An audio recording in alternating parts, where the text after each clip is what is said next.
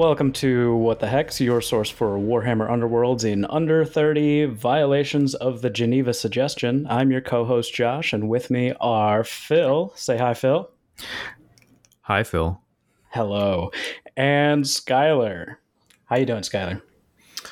Neither of you, as far as I can tell, are plagued right now, correct? That is Recently correct. recovered. Mm, not ideal. Despite some close encounters. So, some context for our listeners. We're recording on July 23rd. Wyrdhollow is the season, and I never thought I'd say this again, but it is raining storm cats and demon dogs out there. Two magic based warbands are ravaging the meta, so a quick reminder to check in on your local wizards.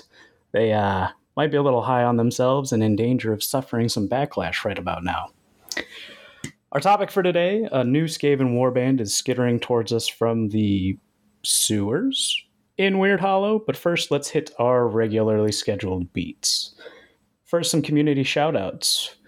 We have our local tournament here in the Madison area on August 13th. Skylar, you got some more details on that? Sure. Uh, it's going to be three rounds of best of three in the championship format, and we hope to see you there. That is going to heard it. be at our normal location in Noble Knight Games in Fitchburg, Wisconsin. So if you're in the area, please come on by.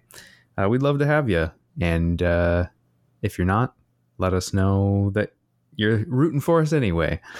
Absolutely. And for more information, we have built a page around the event that can be found on themortalrealms.com. All right. And any other community shoutouts, y'all? I have one. We had a U.S. Open recently in Tacoma, Washington, with a grand clash uh, following the Nemesis format, and it was taken by one Gnarlspirit pack fielded by Damien. Shout out Damien. Um, but my community shout out actually goes to fourth place, uh, and that is uh, Fish Mode from the Spent Glory blog, rocking Sons of Velmorn and Ooh, getting all the way up to that fourth place spot with them. go, going hard mode there. You love to see an unsupported bastard move up to the top. well, Referring to Sir Jedrin, of course. Yeah, and if you would like to learn more about uh, Sons of Velmorn competing in this Grand Clash, Fish Mode has taken to his blog and done a worthy write up of the occasion that I recommend taking a look at.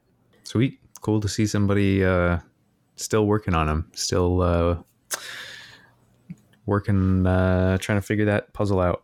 Yeah, I'm I'm definitely gonna head over to that blog and see what's cooking because that was a nut I couldn't crack. All right, so what the heck is going on with you two, Skylar? What's up? What's good?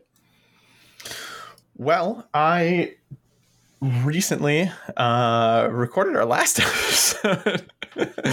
uh, so, in the space uh, of the two episodes, I I will say I got um, some hobby organization done, and that feels really great.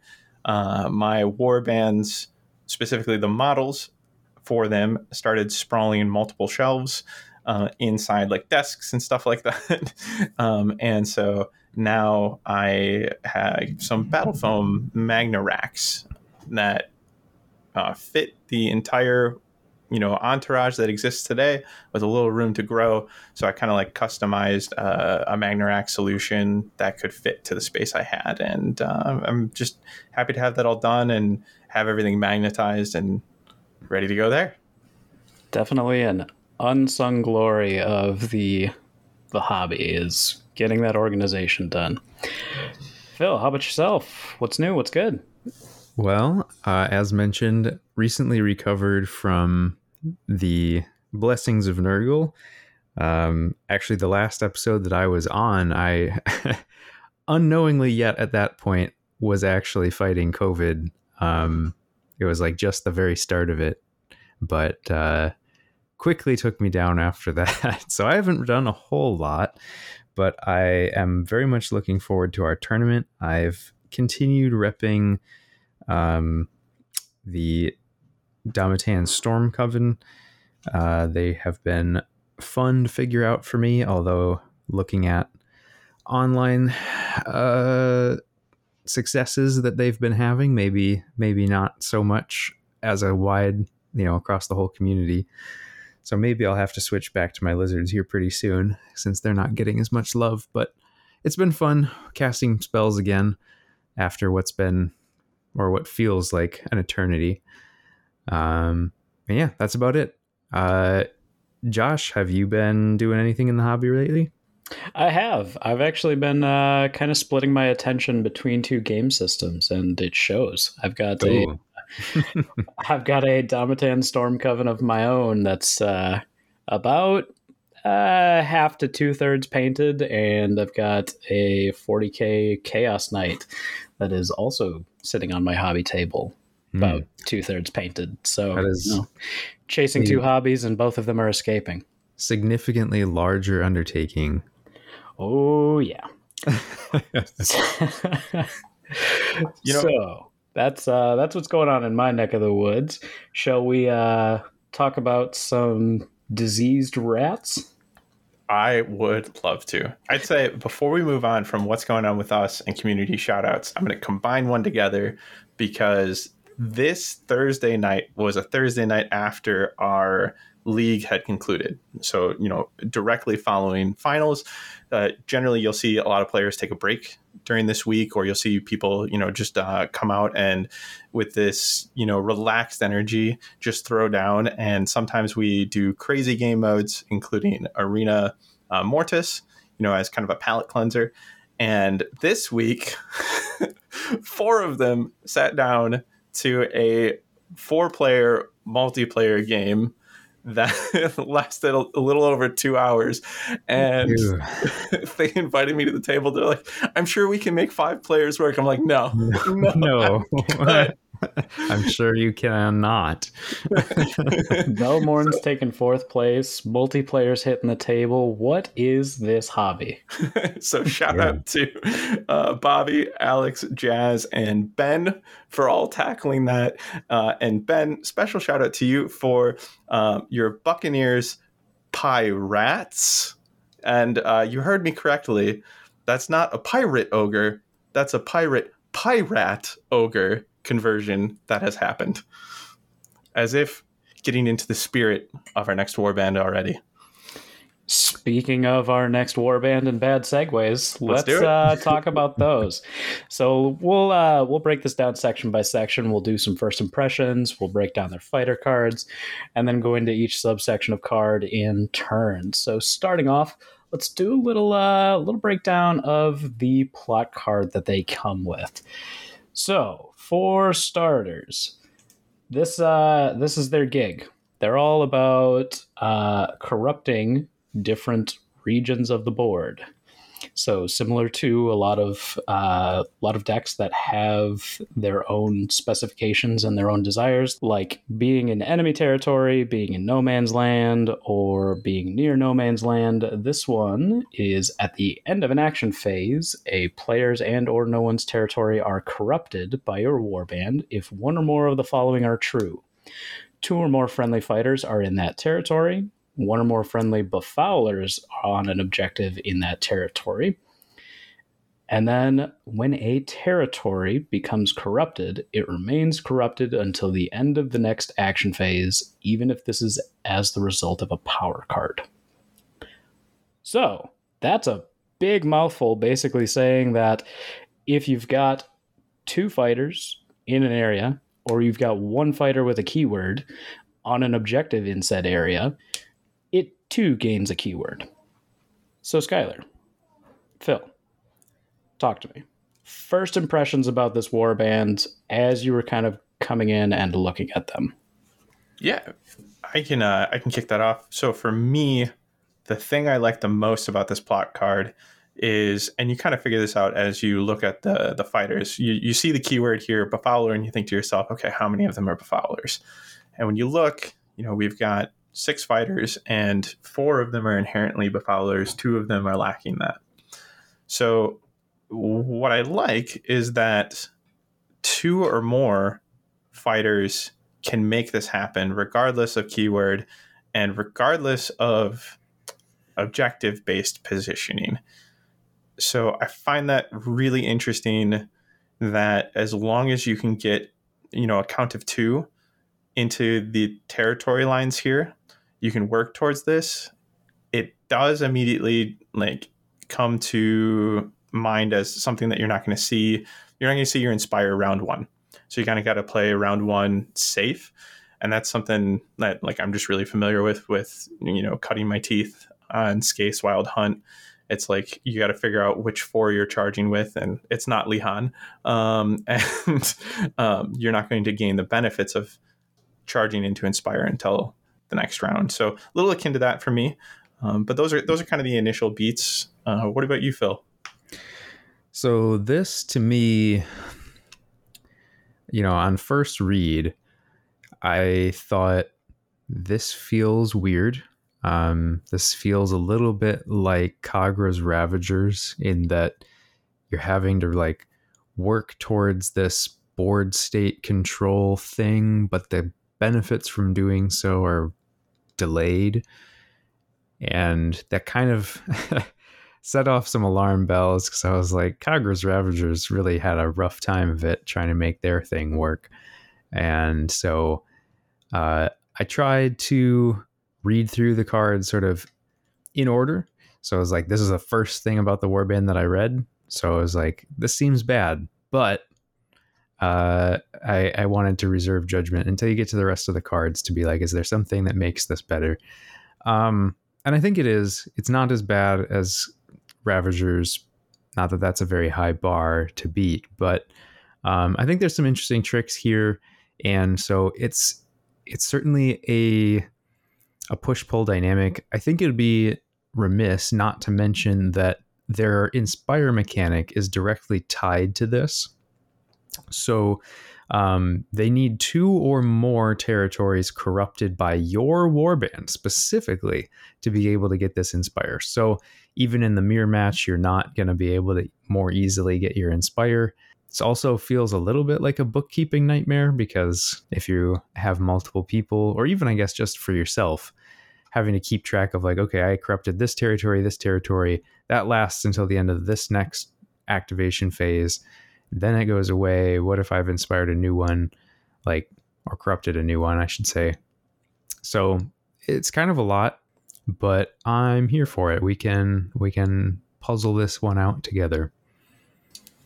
So not to get too deep into the weeds with that, but one of the things that uh, Skylar and I did during a sample game was we used the handy dandy uh, markers that are in most of the core boxes, and we used one color to show when a territory would be corrupted at the end of the round just to help us kind of keep track and then we used a different color to show when something was actively corrupted uh, sure. and then had those on kind of the the edge of the board in one of those little half hexes, so it wasn't getting in the way of anything and was clearly visible. Yeah, yeah so that, that, was an exercise with. Go ahead.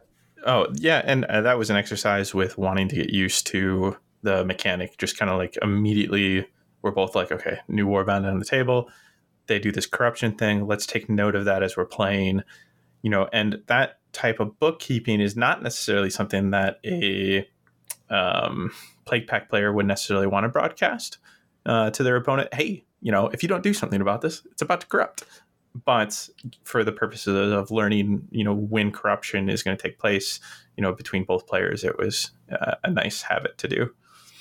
And I still think even in uh, normal play, it would be kind of a courtesy to show when they are corrupted just oh, to give sure. kind of a, a visual signifier because there are cards that do give buffs and different different bents to that kind of stuff. So at least knowing when that's actively happening would be courteous. Yeah, some sort of marker that indicates corruption has occurred.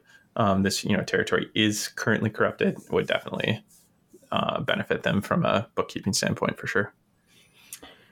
And on that note, I think the only thing that really it kind of threw me for a loop was trying to keep track, even though we were keeping pretty good track, keeping track of when things were corrupted uh, mid action phase.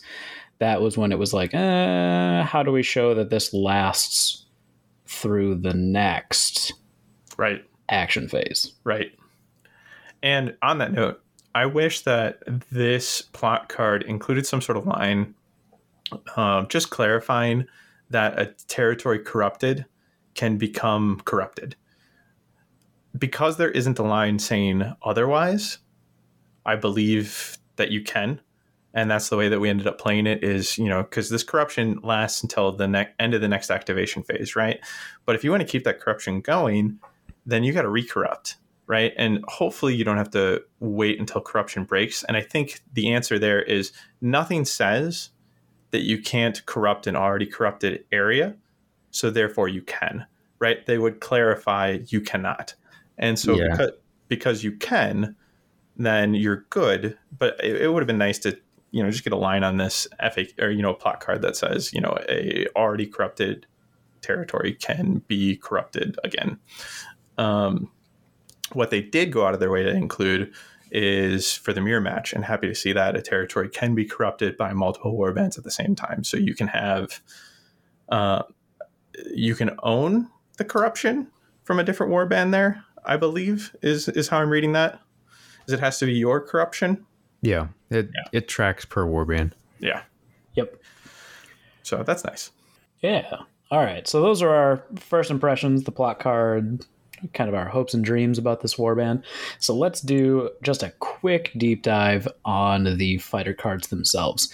And folks, if you want to see a full breakdown of each of these individual cards and our thoughts and feelings on each one, you can go to whatthehex.com and see our blog post on that there. Oh, we don't have that URL, but themortalrealms.com will do the trick for him. You know what? I wish we had whatthehex.com. Santa Claus, if you're listening, that's what I would like for Christmas. New Is URL. my own URL or our own URL, so to speak. All right.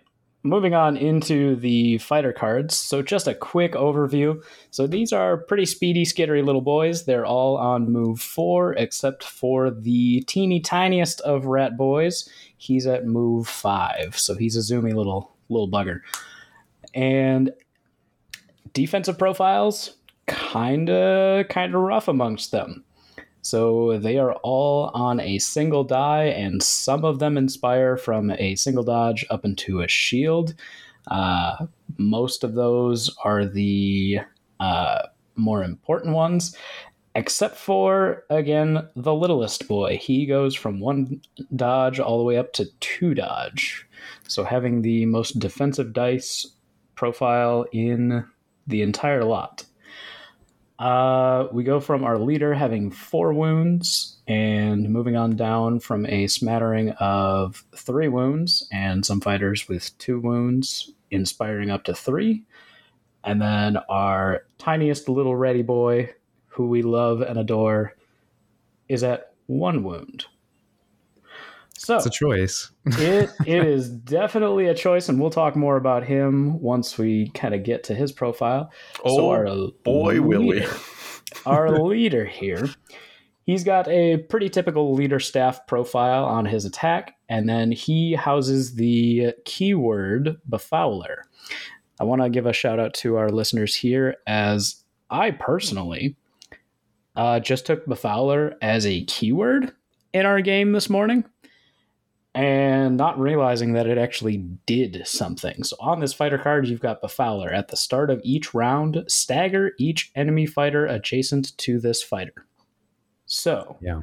don't get tripped up. That is not just a keyword, it does do something.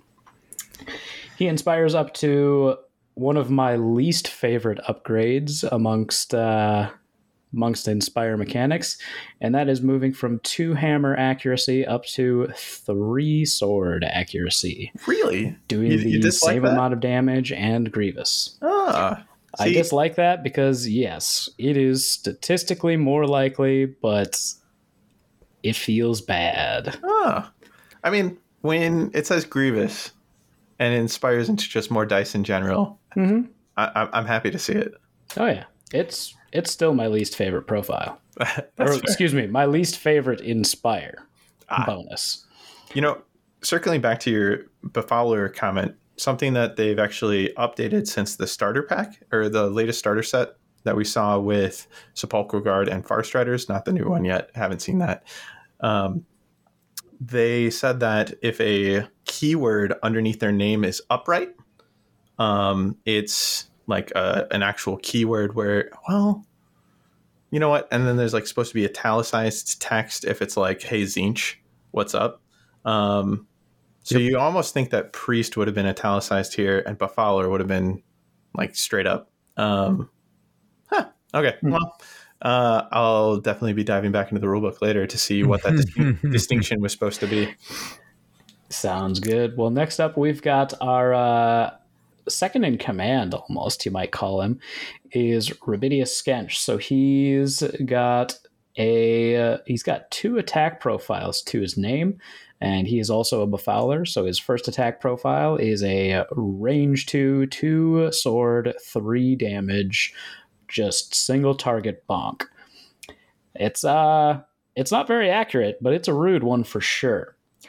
Next up here, and this is a little bit more tasty and kind of gives him a little bit more flavor, is a one range, two sword, two damage scything attack.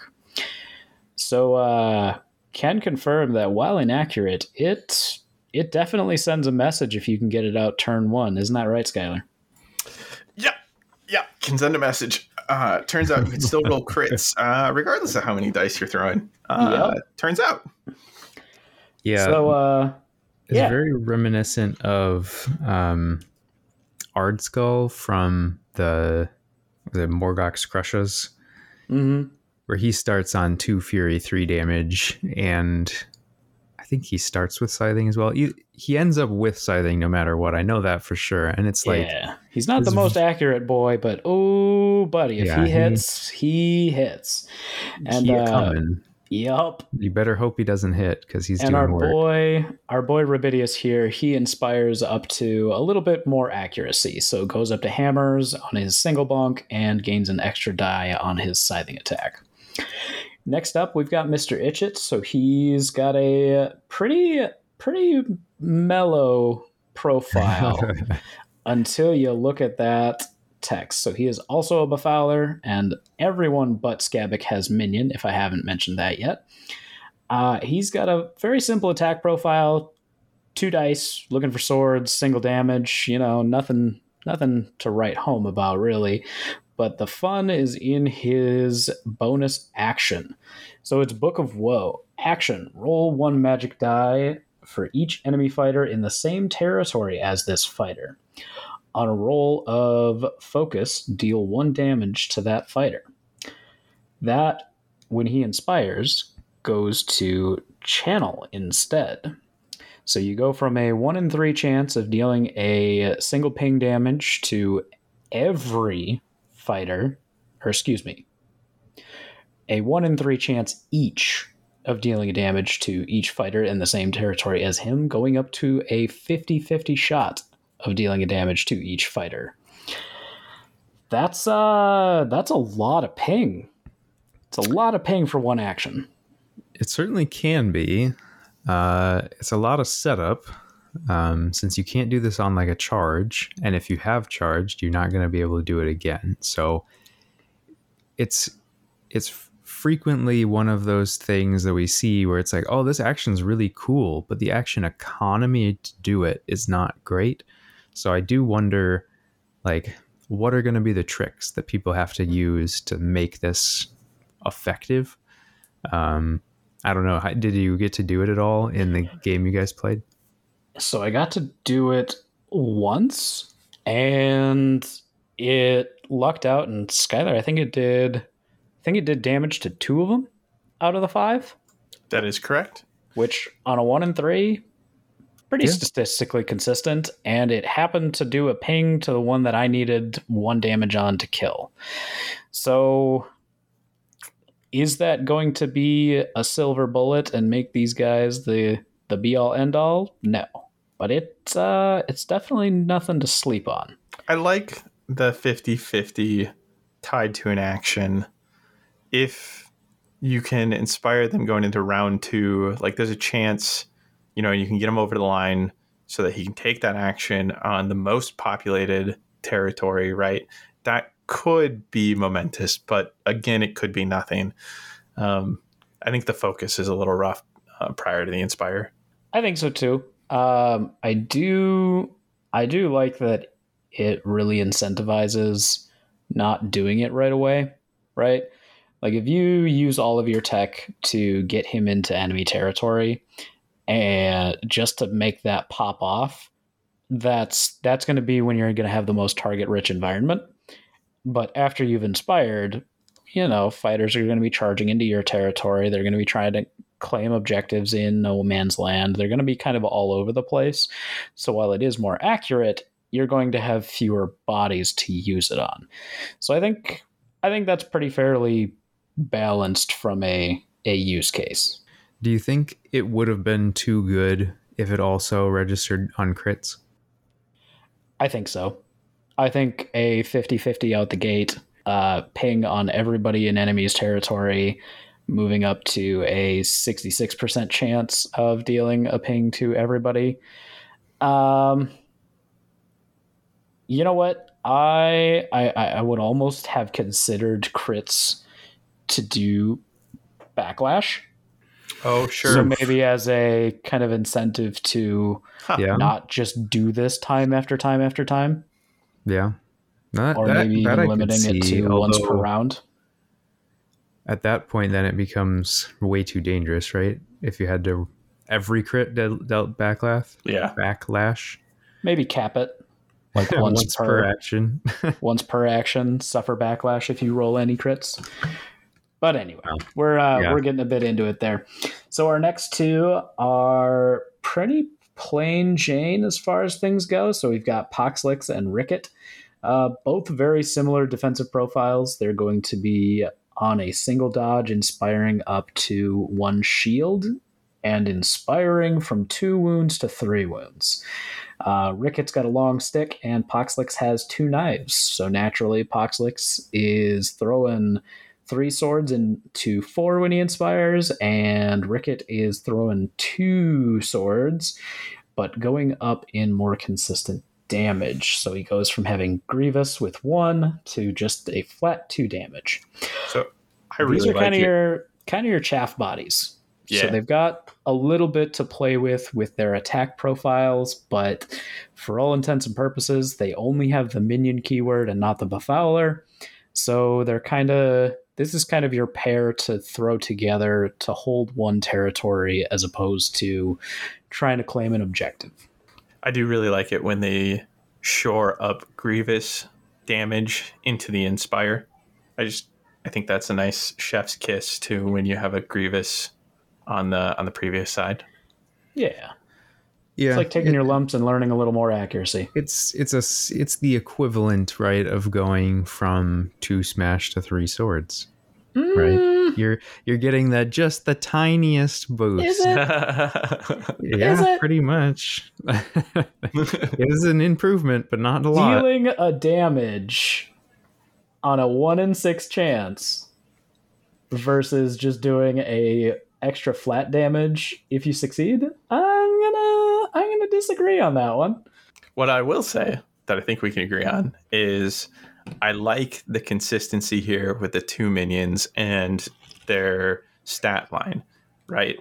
It's like, okay, so my minions that aren't a befouler, what happens to them? Well, when they inspire, they go from single dodge to single shield, and they go from two health to three, and they both do that. You don't have to think too hard about like, oh, does this one do you know uh, two dodge and stay at two health while this one goes up to that one shield and that three health? Like, no, it's your minions that aren't befoulers will gain an extra wound and a short up uh, defensive dice there.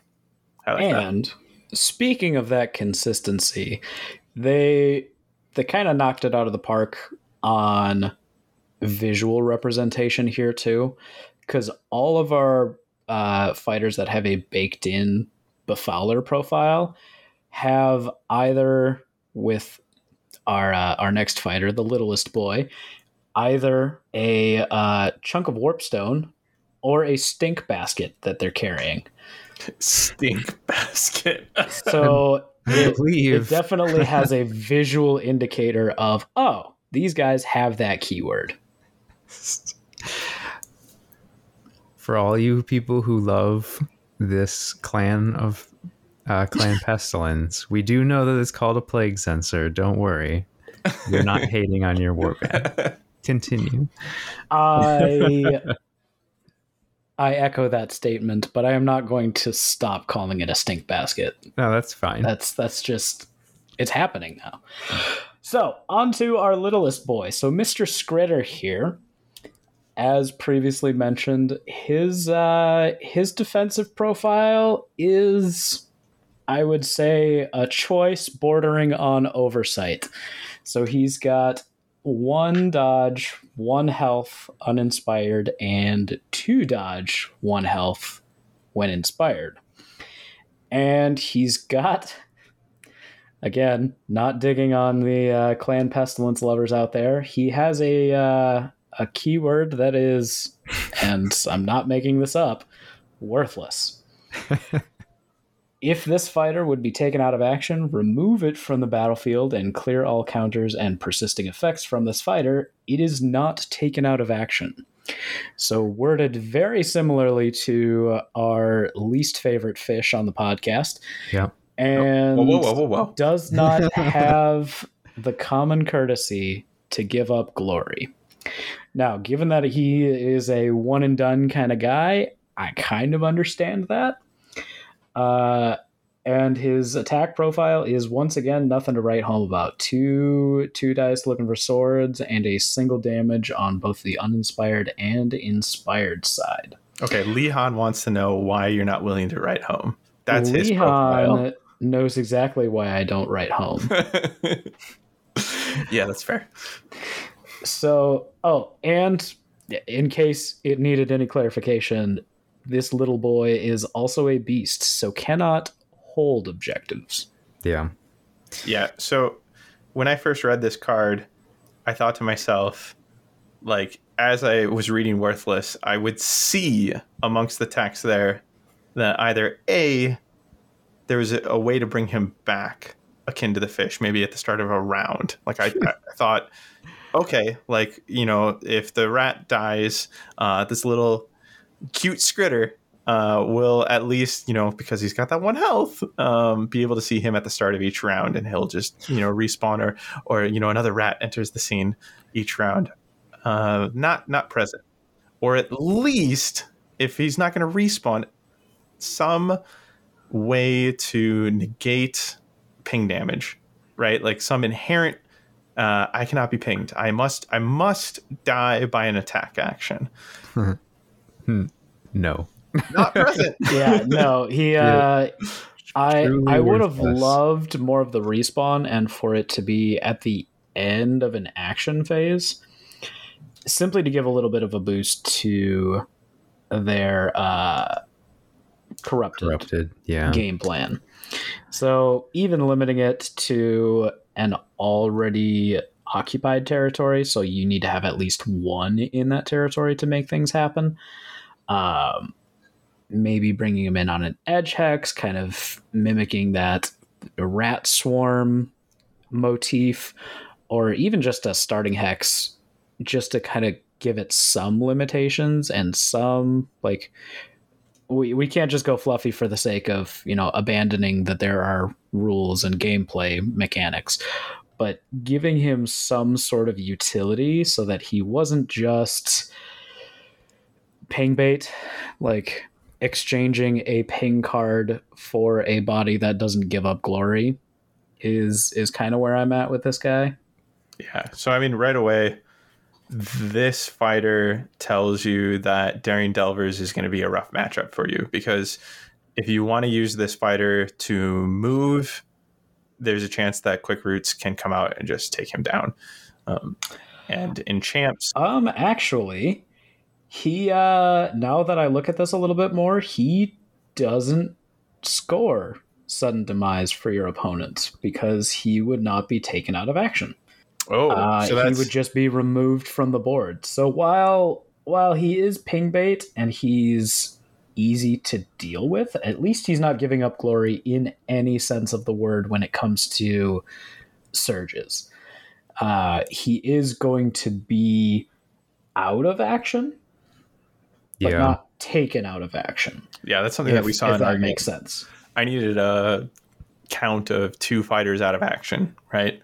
Yeah, And so I took one down the hard way, and then I went, you know what? I'm going to pick on Skritter real quick, uh, knock Skritter off the board nice and easy. And, you know, we were both like, I know, uh, yep, I don't get a glory for this, right? Um, spine fin in action here.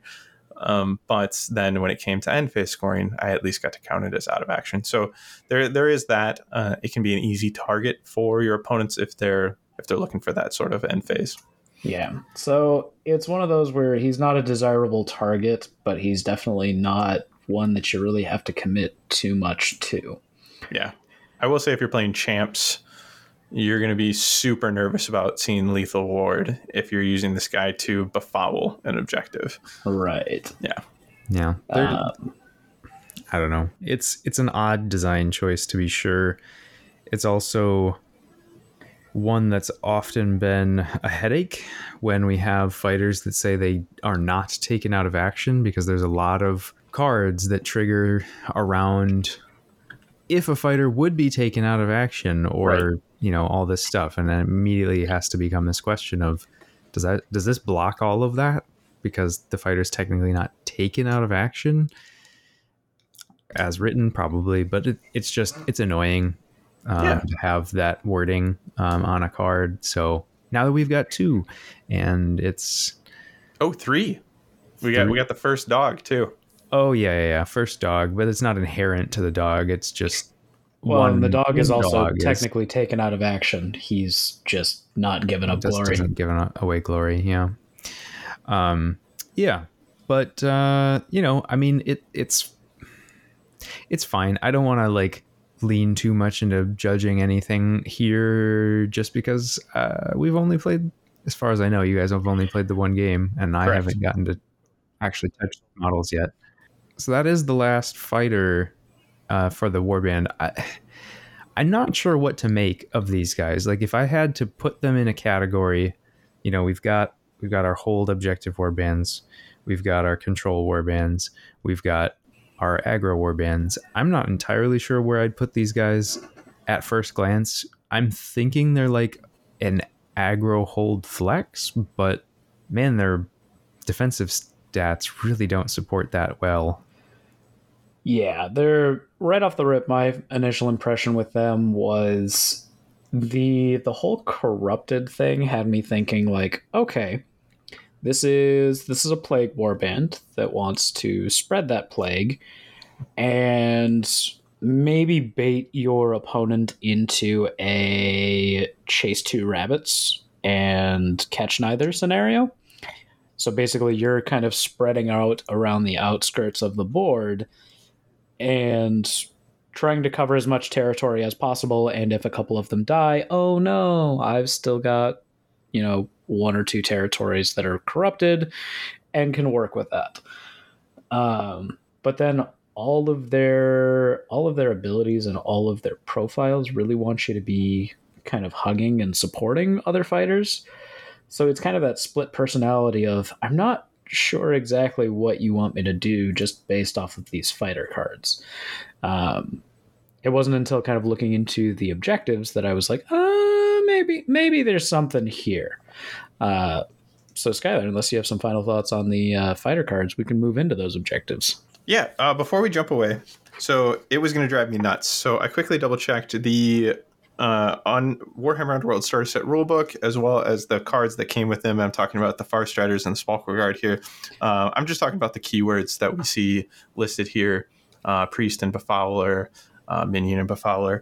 And it looks like, uh, according to the new rules, um, we would see those in bold italic for priest minion because they're essentially just references whereas something like befouler um, they're called out underneath their name. Uh, kind of a horse apiece you know uh, i could see it italicized or standing up bold um, because they talk about how like keywords that mean something um, are going to be in bold, whereas keywords for reference are going to be in a bold italic. So I guess all that really means is that at this point in time, uh, the starter set, and this wouldn't be um, unheard of, you know, is kind of uh, ahead of itself a little bit here. So Yeah. these fighters, you know, were probably um, designed and, and ready to go before they decided to make the shift to bold italics for different keywords and what the difference between standing bold and italicized would mean. So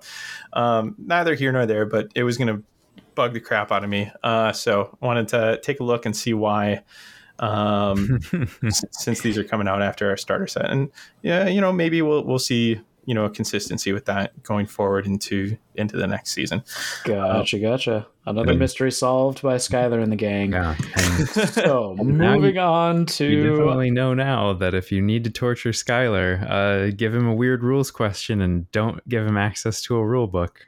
It'll drive him nuts. oh, the what about dream. what about Geneva suggestions? What? You heard it here first, folks. Also, calling Denying Skylar access to a to a rule book is a war crime. Moving on to our objectives here. So now that we've gotten the fighter profiles out of the way, we're going to kind of move ahead to some highlights of each of the card categories. So starting with our objectives, let's kind of go around the room and we'll just go kind of in the same order. I'm going to start with Phil, go to Skylar, and then I'll give kind of my own favorite. So Phil, go ahead and let me know what was your uh, what's your highlight objective here? What kind of speaks this warband's language? Yeah. Um, so having just gotten off of Skritter, I feel like it's it's apt to mention this one. Um, he's in the artwork and probably is what's referenced in the title. Uh, this objective is called Useful Distraction. This is a surge that you score immediately after an activation step in which a friendly minion was supporting a friendly fighter, or a supporting friendly minion was the target of an attack action. Excuse me. That was also a surviving friendly minion, not a supporting friendly minion on the second part. Uh yeah a- an activation step in which a friendly minion was supporting a friendly fighter or a surviving friendly minion was the target of an attack action Not worthless. uh so this is an absolutely automatic score you will guaranteed be able to score this every single game which makes it an auto include. Um, it's not very creative, but it's certainly very good. And I think you would be in a very weird position to not want to use this objective every single time you play this warband. I would quite agree on that. Skylar, any uh, any of note for you in the objectives? Sorry, uh, just circling back through the surges here because that was my pick, um, and I don't want to pick an end phase. 'cause I'm not too hot on them. Hmm. Yeah, so I think that their surges have quite a bit to offer. Uh, Blessed by Corruption is another one featuring our useful little Skritter. And the surge here is score this immediately after an opponent's activation step if a friendly minion is on an objective in enemy territory. And the reason I like this is if you know what's in your deck, you can toss one right over the line, kind of at the start. Um, however, um, you know, speaking kind of towards their game plan, I actually think you're going to want one in no one's territory as an easy way uh, to corrupt that territory. Regardless, you know, if you can just sneak in, sit on one, everybody's a minion. That isn't your leader. So everybody can help make this happen. The one thing that's of note here that makes this harder than your usual, like, hey, where's somebody at the end of an activation, is it is immediately after an opponent's activation step. So you're coming off of your power step from the activation where maybe you set this up, um, or the power step where you set this up, and then you're having to continue to hold that uh, past their activation here, and their profiles aren't the greatest for that. However, yeah. Uh, I want to call out, I guess at this time, that Voidcurse Thralls is a potential pairing for them. And if you can survive the hit, then you can stick around. It's true. That's a big if. So the one that I want to call out as kind of a, a highlight is Rabid Harbingers. And here's here's the card text. So Surge, score this immediately after an opponent's activation step if your warband holds two or more objectives, and one or more friendly befoulers are on an objective token in your territory. So this and some cards like it were kind of what I wouldn't say it's a, a, a the greatest of all strategies, but kind of gave me the design space that these these guys are looking for here, and it's kind of hold back, inspire, and then advance, right? So basically, this war this warband and this surge in particular wants you to hold in your territory, inspire, get that get those two territories corrupted, and then do an all out surge with your inspired attack profiles. Because these guys aren't here for a long time, they're here for a good time. And this this card in particular kind of highlights that that play style for me. Yeah. I would agree.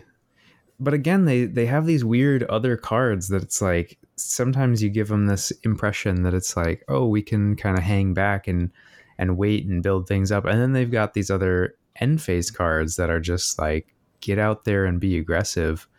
Um like And I think I, I think those are the ones that you really want to ignore on these guys. like I mean, it's like half their objectives. It it is half their objectives because they do require kills, and their attack profiles aren't terrible, but when they start out, they're inaccurate and they have really squishy profiles. So you yeah. want to be able to have as many of those brutal, souped up attack profiles in the late game as possible. And you want those to be more denial and disruption as opposed to, you know, hold tech. Because these guys aren't going to be that great at holding anyway. One of them, for for starters, can't hold. So I really think it's going to come down to what car what universals are available, particularly in Nemesis and Championship. And I think Skylar kind of hit the nail on the head with uh, Void Cursed Thralls being something they want because eh, you might not knock knock the the rat out, but at least you're not going to knock them off of an objective if they're void cursed. Yeah, I think that's going to be big for them. You know, and with Rabid Harbingers, you know, we, we've already hit a few wish lists where we're kind of trying to get in the shoes of the design space here and think through, like, you know, when we take a look at this, what are we feeling is missing? Now, we don't have the reps in yet, right? But, like, um, oh, I wish that we'd seen this. So we've kind of been developing this wish list. And here with Rabid Harbingers, I wish it was just your warband is on two feature tokens, or your you know your friendly fighters um, on two feature tokens. It's interesting to me that they leave Skritter out of this equation here, and you know forces a hold, and I feel like that would have put more pressure on dealing with this fighter that isn't going to give you glory, and I I would have found that interesting, but again, that's wish list land. Um, it's just interesting that it's a hold uh, objective. Yeah. Continues to make me feel like they're designed to be flex where you're doing two different things and i i will i guess continue to reserve judgment until i actually see more reps with them but it feels like it's a it's a tall order to ask them to be flex. They don't they're not like a warband where they can rely on reviving fighters to guarantee that they can continue to flex. They don't have multiple defense dice to just try and survive the onslaught. Um, it's just a little bit weird. I, I guess if I had to say, this is probably outside of Velmorn's, this might be my least favorite warband that's come out in these two sort of half seasons so far. Oh snap! So uh, you'd put Loon Court above these these fellas? I think Loon Court at least are more design coherent. I don't I don't want to play Loon Court, but like Loon Court or aggro, right? You don't have to worry about it. You're just like, well, we're doing some weird stuff. Here we go. I think you uh I think you might want to revisit Loon Court and then see if that statement still stands. I mean, I think it does. At least in championship it does. I don't remember what they do in rivals and I don't really care. but like these guys in champs are going to be a mess, right? I mean, So I champs is got a actually go ahead. Uh, yeah, Champ, Champs is where I think they really have legs. I actually think that their rivals package is um, where they're the most rough, and I feel like refinement through pairings is going to um, rough or you know shine out those edges um, with you know a rival or sorry with the nemesis pairings we're looking at. I, I think like Beastbound Assault and uh, Void Curse Thralls as strong pairings to really um, give you the chance to start you know, going towards a focused game plan and cutting out um, what what you feel isn't going to work for you. But then, and I know we're getting ourselves uh, ahead of ourselves here. We're only in the objectives uh, conversationally in the podcast. But as you then get to dip into championship, and uh, in that case, you get to take both things from Beastbound Assault and Void Curse Thralls. Um, uh, but it doesn't end there. You get to dip into the Chaos Grand Alliance, and I think that they have some of the strongest Grand Alliance cards available to them, including you know Weighty Blessing as an obvious pick here to start helping with their defensive profiles. So before we get into too much of that, we are getting a bit ahead of ourselves. We've still got two more categories to go over. Uh, next up, we've got our Gambit cards. So same round. Phil, go ahead and let me know what your highlight pick of the Gambits is. Yeah. So, um, one power card that they have that I really like is overpowering odors. Uh, so this is a reaction that you get to play during a friendly fighter's range one or two attack action after the defense roll. So you'll know that you are going to use it when you need it, which is always great to see. If the attack action would fail and there were one or more successes in the attack roll, you then get to add one to the number of successes in the attack. So basically, this is like getting to just sort of sneak your attack through when you need to. Um, I I have to imagine for a warband that has somewhat limited starting accuracy that this is going to be a huge accuracy boost. Um, and these kinds of surprise accuracy boosts, I think, are always really rough because people think like, I'm in the clear here. I don't need to like play out extra defensive tech because their chance of hitting isn't very high. And then they sneak this in just because they managed to tie on your successes. I would uh, I would definitely echo those sentiments until your opponent rolls all defensive crits. Well, I mean, I'm know. looking at you, Yeah, he's my looking at microphone? Uh, I, I'll add to that look I'm receiving that at least you can hold it in hand, right? And Yeah. Uh, I think that's exciting, right? You don't have to show this in advance and hang your hopes and dreams on if the conditions will happen. Like the moment this comes out, it's going to feel really good. It's going to change the results instantly, right? And the fact that you get to hold it until you see, you know, it's not going to go through, right? Uh, means you're not wasting it on an attack that would have already gone through. So I think I think you're going to be pretty happy with this card most of the time. Um, yes, crit defenses happen, but when they don't here, you're either a not having to spend it because your attacks are working, or b it'll push it over the edge and, and get it out. I I like this card a lot. I think it's um, one of their strongest cards and probably my favorite as well.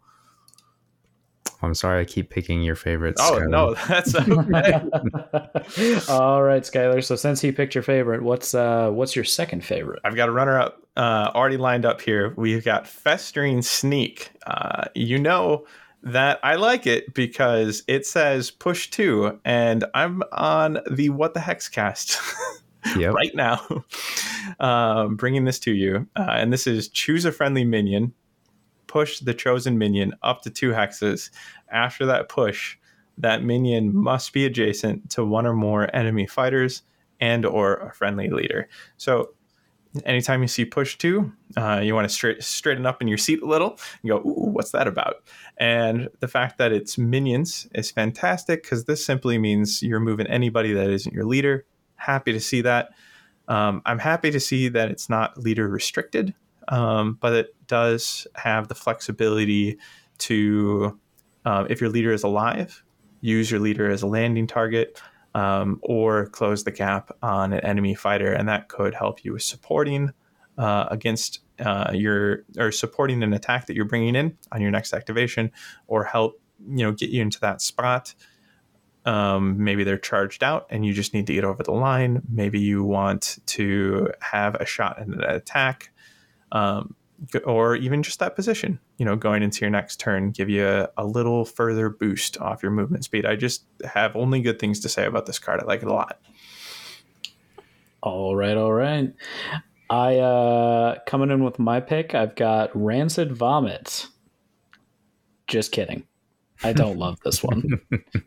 so that one is uh that one's roll one magic die on a roll of focus choose an enemy fighter adjacent to one or more friendly befoulers deal two damage to the chosen fighter.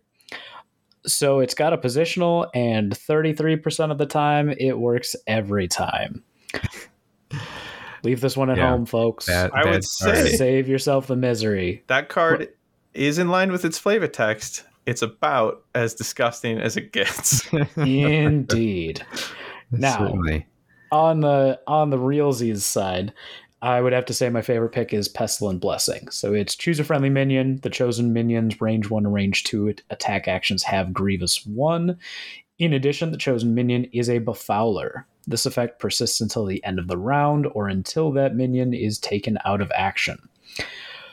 So I like this for two reasons. One, I was like, eh, all of the ones that have Grievous are not befoulers, and all of the ones that are already befoulers don't have Grievous. So, like, any time you're doing this, you're really only giving them Grievous one until I remembered we're in the Wyrdhollow baby.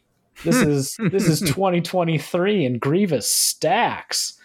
So I uh, I felt a little bit better about that one, knowing that it was able to stack with that. So if you did have somebody that was already a Befouler, okay, now they're working on Grievous too.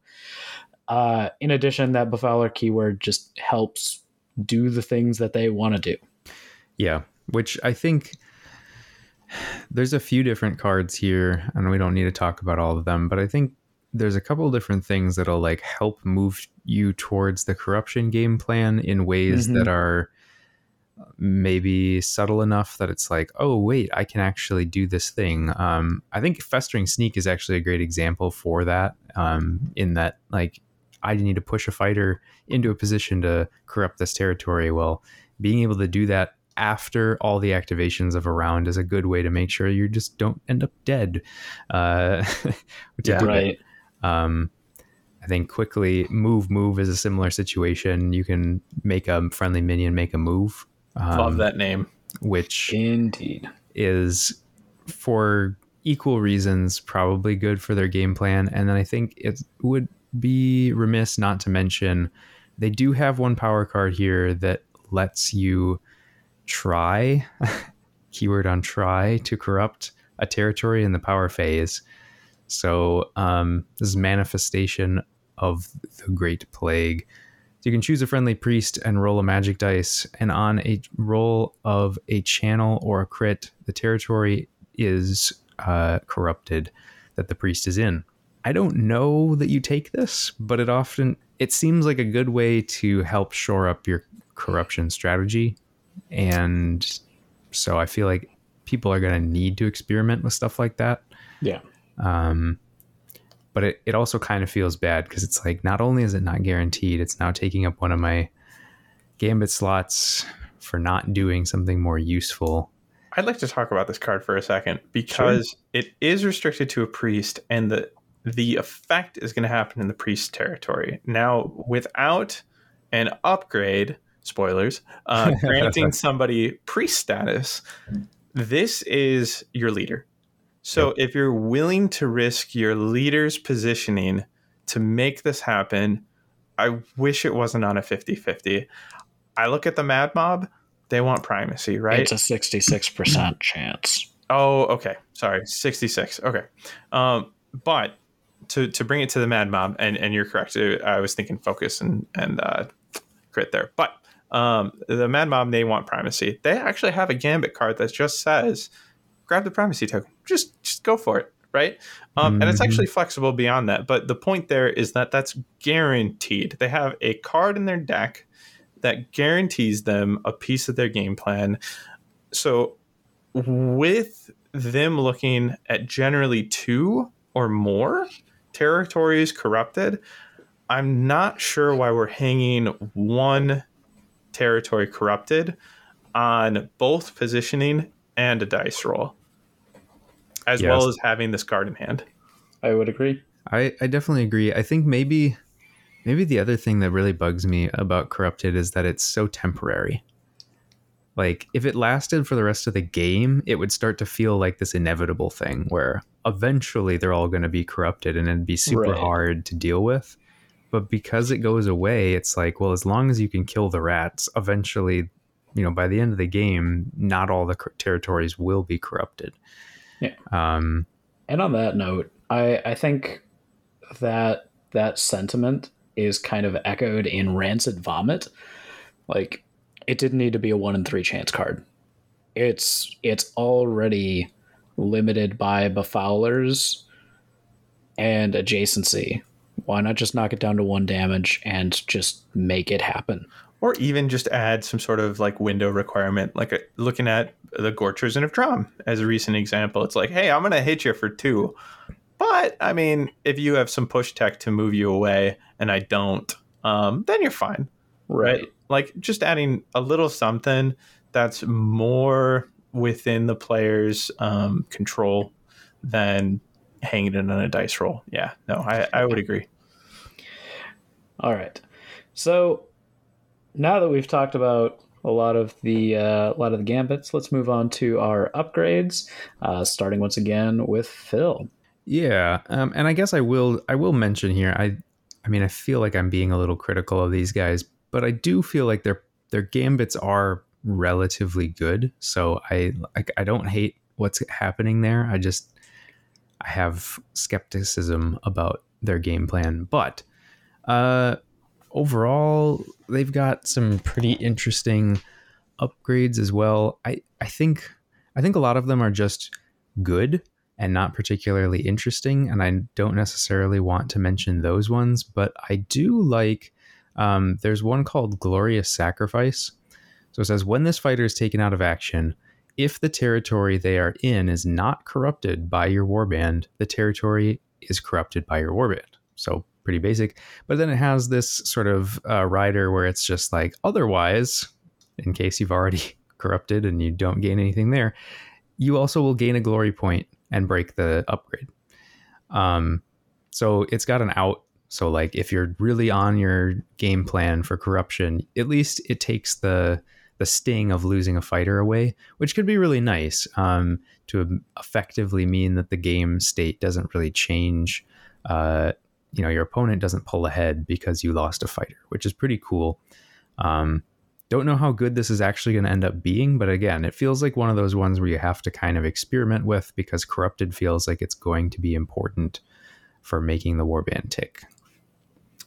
Yeah, I think this card's really interesting. I would I agree. think that because it says if the territory they are in is not corrupted by your warband, the territory is corrupted right? Uh, yep. Otherwise, gain one glory. I think that's furtherly interesting given that they won't be able to help re-corrupt an already corrupted area. So if your fighter donning this upgrade dies in round two in a corrupted territory that's going to fizzle, fizzle out at the end of the action, you won't be able to choose, no, no, no, I want this death to re-corrupt this area.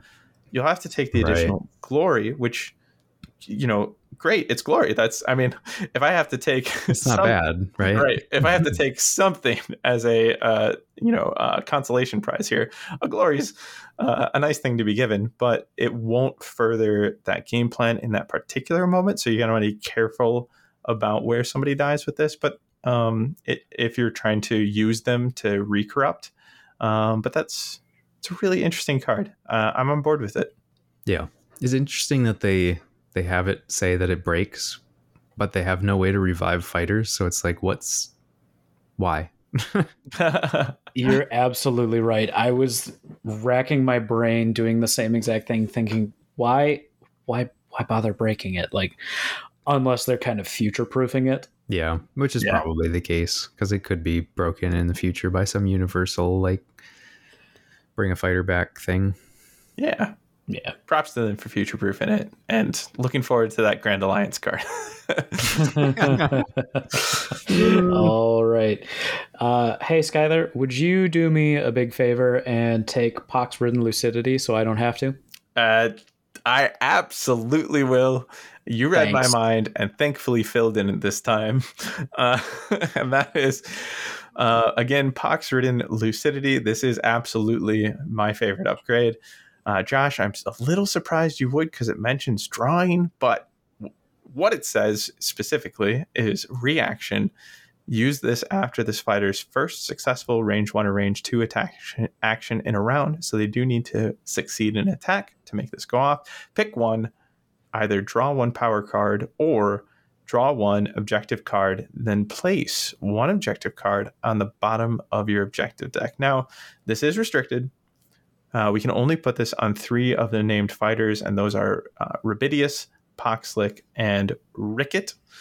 What I love about this card is not only the ability to draw a card. I uh, Josh is f- quite familiar with uh, my love for drawing cards, and we've been in hot debates over whether or not it's good for the game. But um, if I can pick something that can get me there, that can get me further through my power card deck, then I'm going to do it. It makes my power card deck more reliable. But it doesn't stop there. It allows me to draw an objective card before replacing an objective card. And I think this is the first time the game has seen that sequence order because you'll actually be sitting on a hand of four and being able to choose your cut instead of having to choose it out of your three and drawing the replacement. And that is fascinating both in the fact that this ability helps you situate your game plan, um, but in that in that sequencing as well. It's a really a really interesting idea. Um, I will love to see how it works out in practice. Um, hand smoothing is a term in Magic where like you're not actually gaining a card in the objective like if you're using the objective mode of this you're not gaining an extra objective. You still stay at the same number but you don't lose one either. So it's actually just smoothing out the hand that you have. So it's like oh this thing now i can't do. It goes back into the deck to try and do it later um, which i think you're right. We probably haven't seen before but if it if it can work out well like we maybe think it can this could be really powerful but it is so new and such a strange concept for this particular game that I would I would honestly need to see it in action. But I do like the design space, and I hope they keep doing more of this. I agree, and I love that term. Uh, hand smoothing has been added to my vernacular. Thank you. Yeah, I uh, I also like the latter half of that. I'm I'm much more about that than just draw tech in general simply because, like Phil saying, it doesn't really gain you anything other than re I, would say readjusting your battle plan, right? Uh, one of the things that we kind of discussed in chattering about this warband beforehand was the objective ruinous supremacy. And just for context, that score in an end phase if your warband holds more objectives than there are surviving enemy fighters. I labeled it as a objective that I would take with this warband if they showed that they could score consistently. Uh, so having that 13th objective just to kind of flex over. And if there was more of this hand smoothing tech to kind of take that and set that towards the end of my game plan, that that would just be that much better. And I think this is something that I would love to see uh, kind of developed as as a universal aspect of the game because I think that's one of the things that most people would agree is kind of uh, kind of a rub with Underworlds is you know we do have mulliganing but after that the the cards are set there's not a whole lot you can do about how your objective hand plays out so i i would love to see more of this I love the design yeah. space. I do feel if this was just a universal effect, that uh, I, I would be in heated disagreement with you. Like I, a Grand Alliance, sure, um, but available to everyone, I don't love. Uh, genuinely, I I like you know the chance to find a bricked hand uh, because then you can work on taking fighters out of action and messing with their plan. And I like that give and take to this game. It's like, okay, I don't have a perfect objective hand right now. Maybe I've got something I can play towards, and the other two I know right now I can't. And that just happened because this is the exact uh, suboptimal, you know, card draw that is baked into my my 12 card pick here. Uh, but when that happens, I never think in Underworld you're without options because that's when counterplay really kicks in. And I like that give or take. Like, oh, you know, didn't get the hand I wanted. That's all right. Let's mess with their game plan a little bit. Let's try to focus in on that. That's where I live. I do like this effect. Don't get me wrong. I just, I think I'd be remiss to, or remiss might not be the right word there, but like to see both Mulligan and this as common effects. I, I think Mulligan serves well enough to to get the ball rolling and get your game started. Well, it could be another interesting debate episode. We could have mechanics that we disagree about. yeah, my upgrade pick is Bursting Sores. So, Ugh. as a reaction, use this after an activation step if this fighter was dealt damage in the preceding activation. Choose an enemy fighter within two hexes of this fighter, deal one damage to that enemy fighter. So, on first glance, this feels defensive, right? Take damage, deal damage in response. Uh, until you realize that you can run through a lethal and just deal damage with with pocket. I, I don't know what you'd call it. Pocket hand pus. I don't know, right? like you're you're throwing some some diseased goop at somebody because you stubbed your toe on a lethal hex. Like I I really like this because it does have that flexibility of you're working with a very squishy warband. And I think that's the right design space to have something like this where you choose to do damage to yourself and deal damage to your opponent in in kind of a clutch situation. So I hate to burst your sore here. However, I'm pretty confident the fighter has to survive to get to this reaction step. You are correct. They do have to survive. And I think that's a bit ugly um, as far as including this in your deck. I mean, for Josh's use case where you're doing the damage to yourself, though, then you control it. That's right. true. And I, I think that's where the flexibility lies and where it's I don't think it's the best card in the world, but I think it's worth considering for having that ping. I love because, the. Sorry, go ahead. I, I was going to say because not only are you throwing damage out in the form of a, a, potential attack action, which, you know, when we rely on dice, we know what happens. Dice do what they do.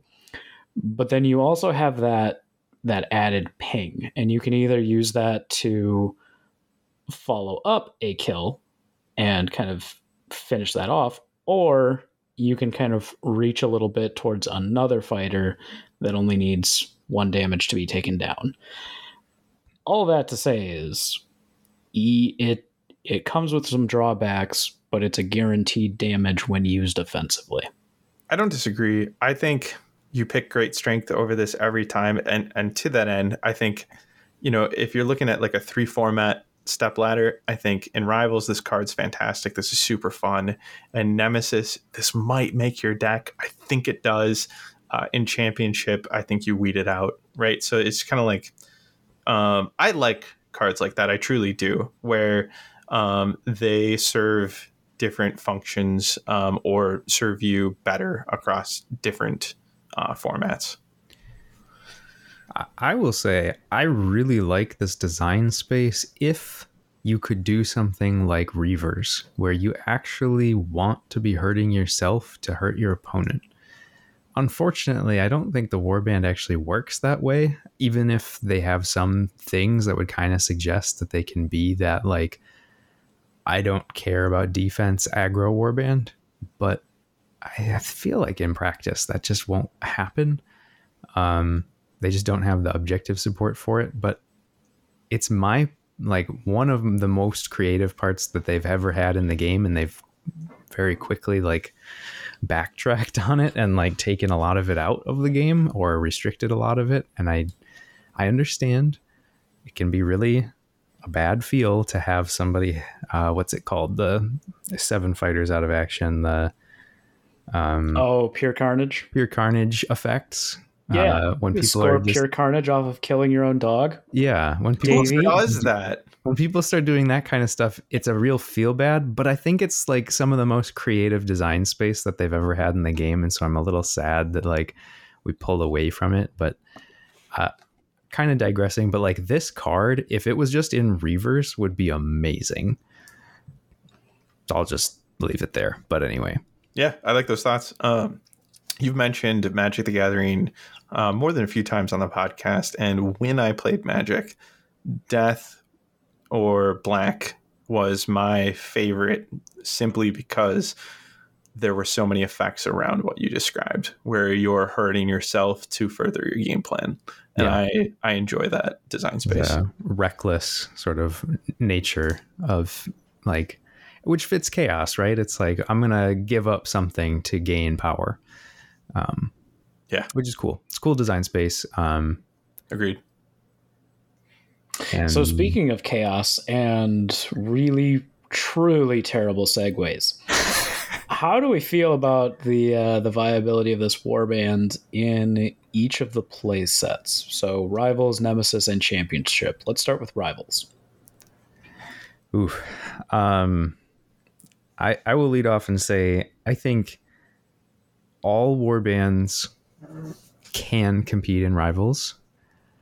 I think these guys between their fairly strong gambits and their very generically good upgrades can probably do very well in rivals.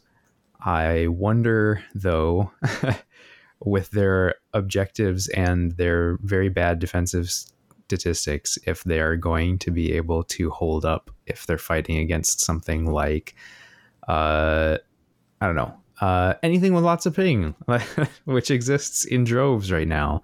Um, lots of aggro warbands. We're going to probably give them trouble. Uh, Gorechosen and Dromm and rivals feel like they would eat these guys lunch. Um, so I think they're probably kind of middle of the pack. Like they can do stuff. Everybody can do stuff in rivals. Everybody's relatively close on footing, except for a few outliers. And uh, they should be fun, I think, if nothing else, because they are such a weird, different kind of warband. I would agree. And to kind of echo your statement, I think most warbands, if if not all, um, with with a valid rivals deck, um, or even just a rivals plugin, right, can perform in rivals, but they can also meet their own end based on card draw and such. Um, and so, with that in mind, like the game that Josh and I had to kind of uh, get ourselves used to these war uh, to this warband was the plague pack versus Josh's card draw. And also, uh, Sons of Velmorn were at the table. Uh, yeah, they decided to show up and roll crits to be my third opponent. Yep. which, which was just amazing. and and that that happens um that's rivals and that's the landscape i think if you're somebody listening to this podcast and rivals is something that you spend a lot of time in you're familiar with that it's going to be the place where card draw can hit you the most because you weren't able to pair what already exists um, and you know create a more focused game plan so when card draw is coming out suboptimally that it feels extra bad here because you don't have the stat lines to stand on your on your own while you wait for your card draw to catch up. I would agree. All right, so moving on to Nemesis. What do we think about uh, about some strong picks? What do we think about how they fare in that playstyle? Well, I will let I think one of you take first crack at this, but I do want to mention we've already mentioned that I think we like Beastbound Assault and uh, Void Curse Thralls for these guys, and I I think those are definitely strong choices. Um, but uh, yeah, floor is yours I- for first comments. I would agree uh, with what's already been stated as far as the Beastbound Assault. I'll let Skylar speak more to the uh, the Void Cursed, um, simply for the fact that they've already got the minion keyword baked into all but one of their fighter cards. So they've got that going for them right off the rip. They've got the drive to be in enemy territory, even if it's somewhat sparingly. And then they also have a surge that already runs almost exactly parallel to uh, one of the ones in Beastbound Assault, which is, you know, move twice and have been in your territory, no one's territory, and uh, enemy territory. Whereas Scuttling Horde is score this immediately after your Warband's third or successive move action. So you can score both of those with the same activity. Now, the odds of you moving or, or seeing both of those in the hand at the same time is relatively low, but being able to have your surge just that much more consistent is is pretty neat. So, Skyler, if you've got opinions on Void Cursed, now would be the time to share them. So, I want to kick these opinions off with guys. I did not expect to find myself here. I did not expect to see a warband featuring the Skaven and get excited. But I'm excited. This is a warband I want to like play the hell out of and see if I can't make work. I want to beat my head against a wall when things don't work and figure out how to make them tick. This is something you can expect reps out of from me. And Void Crystal, Man, go ahead. those pointy ears really do it for you, don't they? yeah, yeah, that, that's been pointed out to me. I shared my excitement uh, with the guys behind the scene, and that was the first thing that came up. And yeah, they got pointy ears, don't they? little uh little stinkier than your brand, but uh they they do have them pointy ears. yeah. Uh, so, and, and uh, to that point, they also have very um, reminiscent of uh, elvish defensive profiles, right? Uh, I'm looking at one dodge and three health a lot of the time, and oh boy, am I familiar with that. But um, I'm excited. I think that this warband stands to be a unique warband in the positioning game plan space. That you don't always have to set in objectives to further their game plan. And I like that a lot. Uh, it can just be about managing where you are in relationship to no man's territory. You're going to flirt with that line. You're going to use push tech to get you exactly where you need to be in those final power steps. I'm excited. And I think Void Curse Thralls is an excellent pairing for them for so many reasons. If you do need a Befouler to hang out on an objective, that could be a Void Curse uh, Befouler and therefore can't be driven back. They obviously do need to survive, but to that end, in most cases, that's a defensive boon. That bumps you up to a shield result instead of a dodge result, and that can be as early as round one. So I like that. Um, bumping me up defensively, making sure I can't be driven back, helping my game plan. Love that. And then within Void Curse Thrall, we've got some tools that I definitely want to highlight. We've got uh, three movement tricks, uh, two in upgrade, one in their power, where we're just getting access to out of sequence move actions. And in you know the upgrade case, don't even have to be void cursed. Loving that idea. And then in objectives, we have the uh, two point objective in threatening presence. I do believe I'll double check that name. Uh, however, what that uh, what the objective I'm seeking uh, states is that you have more fighters than your enemy fighters in two territories, and that's something that I think they're going to be able to do. Like as they're trying to spread out on corrupt territories, especially rounds one and two. You know, this kind of falls apart uh, in round three, um, but I'm going to see what I can do there. Uh, yeah, threatening presence. Score this in an end phase if there are more friendly fighters. So not unfortunately equal to or greater than. That would make this sing even further. Um, but uh, they have a one point end phase called Unwitting Guardians, where our Void Cursed fighter is on a, a feature token. So you can have a Fowler Void Cursed hanging on a feature token, helping you out with that corruption, also scoring you a reliable one pointer.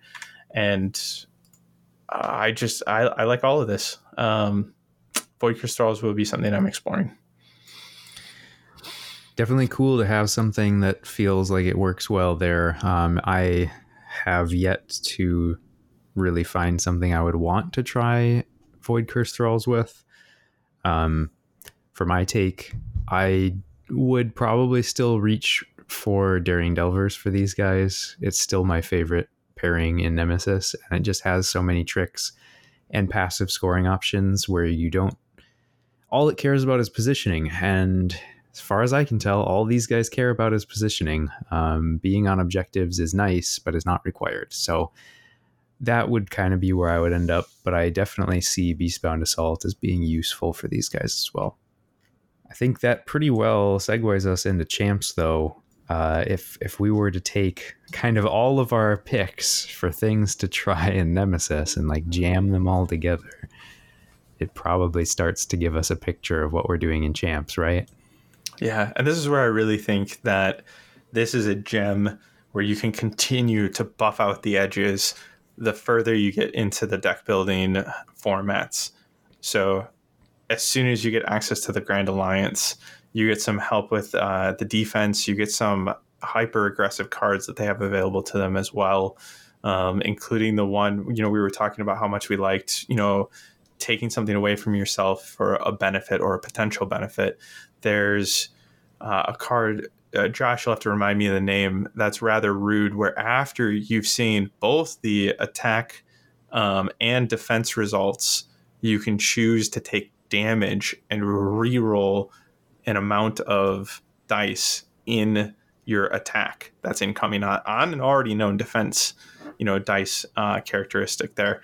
Uh, uh, why not if you're going for the aggro game plan here? Um, or, or leaning, you know, into the flex side.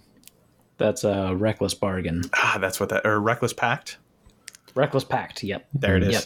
That Yeah. that one is uh has an extra trigger for Zine Schwarbands where they just get to have a free They get a they get a free one. Yeah, yeah, that's so good with Ephelum and well, eyes, right? Right, guys. Uh, Yeah. I mean, yeah, it's good for eyes. Yeah, but that's uh, I- that's definitely something they can do. you know, it's funny that you mention eyes. Uh, and of course, these guys are not eyes. I'm not saying that they're eyes, but I feel like their base stats and some of their in-faction design is kind of it feels lukewarm to me where I'm like this works, but I don't know how I love it. And it's kind of like, yeah, we can like really work and workshop these guys and get Mhm. them to a point where like we're happy with this and then you're still going to have to deal with the warbands that have all those better tools and got to do the workshopping stuff and i just i kind of hate that when I like get Yeah. to the end of my champs workout and I'm like, these guys feel great now. And then you're like, oh yeah, but I still don't have like half of the tools that some of these other warbands have. Because I would agree, and that kind of segues into kind of the final thoughts I have. So, Skylar, unless you have some like real particular championship stuff, you guys okay if we transition to that? I'm I'm good with a transition here. Uh, I've already represented that I get more excited about this warband the more cards I get to uh, splice in. Cool.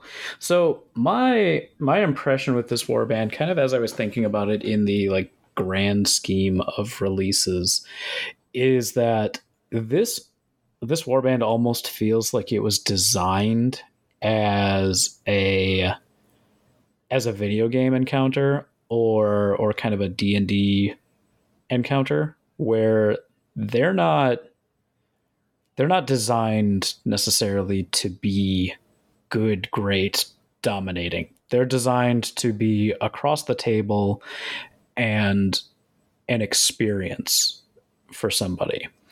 So if you think about maybe your new player that you're first introducing to the game, these these Skaven would be a perfect like baby's first enemy, right? You can do some really rude stuff with them. They've got some tricks up their sleeve, but at the end of the day, that new player is going to be able to rush up, do some simple attack actions, deal with the problem. Still still think creatively, right? Like they do have the mechanic where they're going to be in certain regions and you probably need to deny that. But this is more of a fun, crunchy experience to have across the table than more of a competitor. And I think that's kind of where we're seeing a little bit of a divide between warbands is are these guys tooled for championship? So like your Ephilim's, your um, your Storm Coven, your Gnarlspirit pack, and then you've got your your your fun, crunchy stuff that is designed to be fun, right? Like it's just designed to be experienced rather than competitive. Um, so I'd love to hear y'all's thoughts on that. I'll put out the caveat of like, we will say all of this and be very happy to be very wrong. Um, and you can definitely let us know how wrong we are if we end up being very off base with all of this. But uh, I, I would hope that there's no intentional designing of warbands in that frame where it's like these ones are going to be like competitors and these ones are fluffy because I don't want a purported highly competitive game to ever be designed that way because it like it designs winners and I don't think that that's intentional. It feels unintentional to me. I do wonder I would agree. sometimes about like where do things end up in playtesting like it almost and i feel like i've said this kind of thing before and i don't know if it's anything that anyone cares about because it's like complete conjecture but it's like it almost feels like these guys had more mechanics when they were being designed and then they were like it's too good we need to keep taking things away so like I almost wonder if they were like, okay, we're starting them out with the normal rat things, where it's like they are speed five, multiple defense dice. Maybe some of them can be like revived, and they're like, this is too much. They're too strong. Start taking it back. So they're like, okay, they don't they don't get an extra dice. They just go to block. Okay, they're not speed five. They're speed four. Like this is the first Rats warband that's speed four base, which is weird. I hear you, and I I honestly think that's more of a like one of those decisions that was crunchy but not good. They're they're plague rats. Like they're not going to be as healthy as normal rats and running at the same speed. Uh, but typically when you go into that design space, they're also a little more hardy because it's like, well, this rat doesn't care that it's it's on trails or on the outside. Why would it care that you poked it with a sharp stick, right? So and and I agree with you. I don't think it's I don't think it's great to to be kind of playing the the winners or losers game, but it's kind of one of the only explanations I've got for such a drastic drastic difference between warbands like um, talking about in recent design space where you've got warbands like Loon Court and then almost in the same breath you've got Ephilim's and Storm Coven. Like that's all games have their balance issues. No no game is is perfect, but I think we see some of some of these war bands come out and the difference is so drastic between them that it's like, well, are are we trying for two categories? Are we trying for the fun friendly encounter and the competitive category? Or is that just kind of the nature of the beast? So I'll jump in here. I would agree that their defensive profiles and wounds characteristics available to them paint paint a rough picture. You know, you're fragile. You're going to need to get used to adapting on the fly uh, to fewer and fewer fighters. Hopefully, this warband isn't seeing themselves sh- shut out by round three most of the time, but I I recognize that that's potentially there. It takes you know six, seven, maybe eight, you know, successful attacks to take this uh, warband apart uh, before like ploys. Okay. Um, however, um, and, and, and I well, I will say as well, I was surprised to not see any sort of uh, resurrection mechanic in this warband. I think they're really puzzly. I currently would like to think that we're undervaluing their potential along the lines of when Elathain Soul Raid came out. I remember when they came out, people were really hesitant to award them any sort of you know strong status. Uh, that they were complicated, that they didn't have, you know, that they had fragile stat lines, that they didn't have too much to offer, and then the players got a hold of them, and it took a little bit of time for you know uh, the Soul Raid to rise, but now the Soul Raid's known as a strong contender, and and I hope you know there's elements here that we're not seeing. Um, but one thing I wanted to to cover along the lines of you know experiences mm-hmm. is I, I, I like that train of thought that a warband can bring this unique, this fresh experience across the table, and you can have as an opponent this experience of fighting. In this case, these plague rats that are trying to corrupt territories, and that theme is realized. That's extremely cool, and we've seen that before in something like the Exiled Dead, uh, right? When they came out there was this horde of zombies that really brought that theme to life, where all of a sudden you were just getting surrounded by zombies and they're breaking the action economy on their side to realize that theme and really make it feel like anytime you're up against them, you're against a zombie horde. I love that. And what I'm hearing, you know, you kind of say is you feel like that theme realization kind of weighs in on the strong side, um, as we've talked about Exi- Exiled Dead before, whereas this one kind of weighs in on the uh, strictly serving the theme but not handling the competitive side.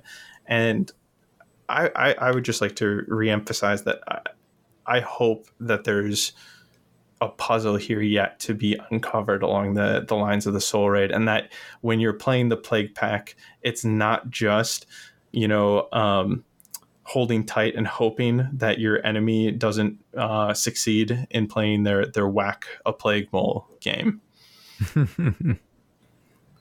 I uh, I will I will say that I don't think they're I don't think they're trashed here. I think they're going to be difficult to pilot and maybe maybe they're soul raid material where there is something that I'm missing here. I think some of the things that are going to keep them evergreen and keep them at least contending for that that viability title is a strong surge pool. I think they've got some really solid surges that are are fairly easy to score regardless of the environment that they're in. Aggro, hold meta, whatever. They've they've got access. They also have some solid move tech, which regardless of what what style you're playing, being in the right position and being able to orchestrate where you're at on the board is once again always a good tool. The the I guess the flip side of that coin is their their downsides are also evergreen. So those those one die defense and those low wound fighter profiles, those things are also going to stick around. There's not going to be much support to to kind of shore that up.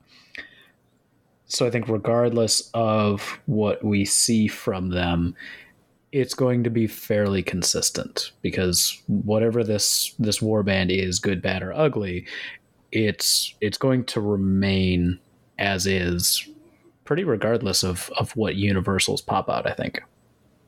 I think that's pretty fair. Yeah. Cool. So, before we wrap up, any final thoughts on this warband? I should say, any more final thoughts on this warband? sure.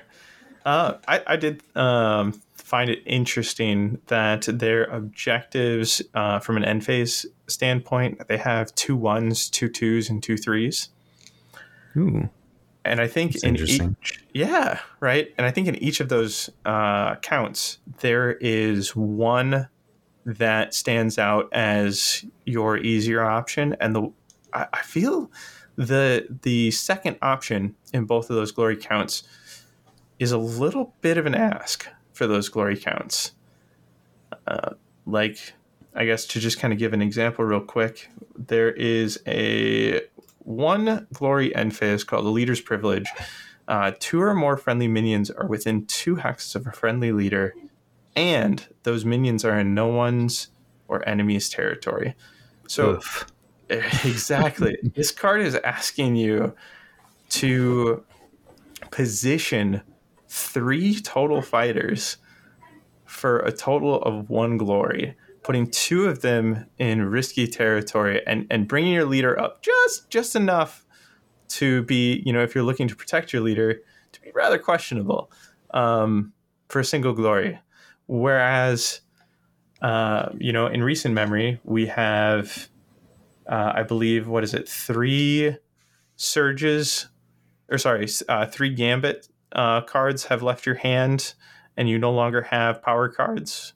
Two glory uh, in uh, Ephilim's Pandaemonium. And it's kind of like, I feel like it's a little easier to to get three cards out of my hand than it is to position three fighters in in risky positions. Why are these glory totals not flipped uh, here?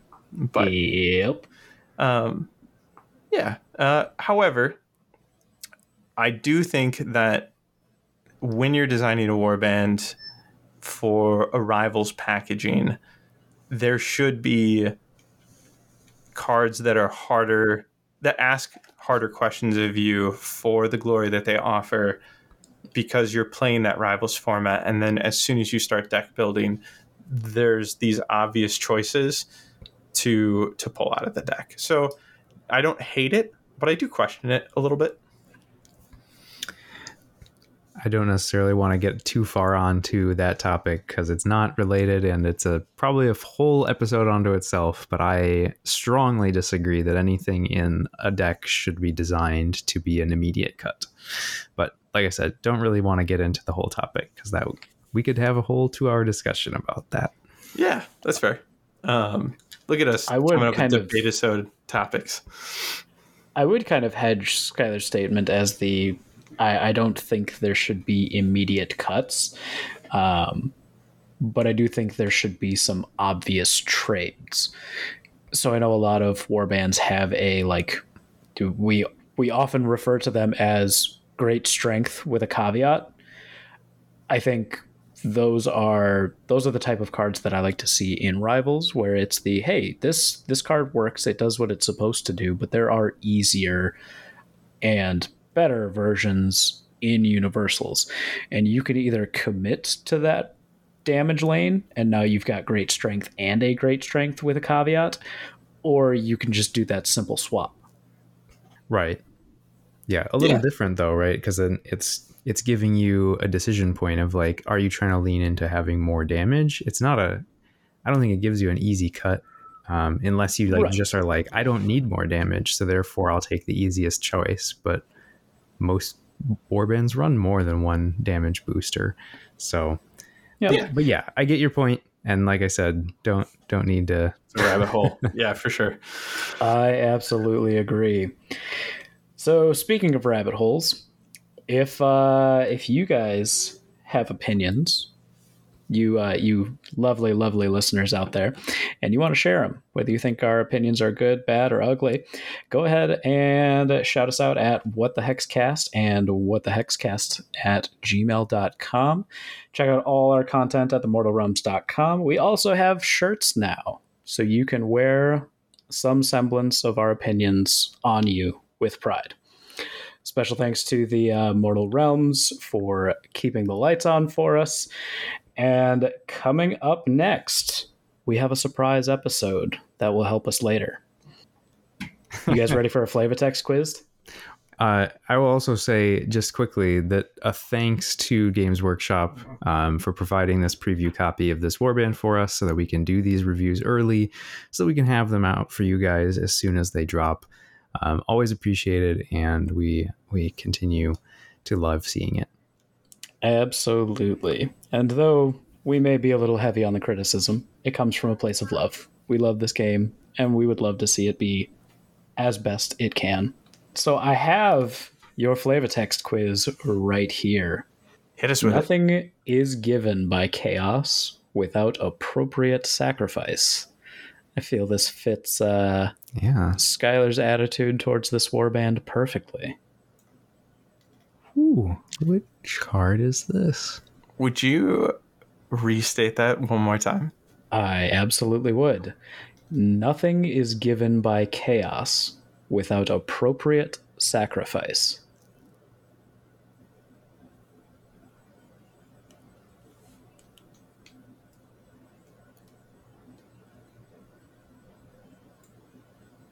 Is that blessed by corruption? It is not. I'll narrow it down for you guys. It's a little bit of a niche pick.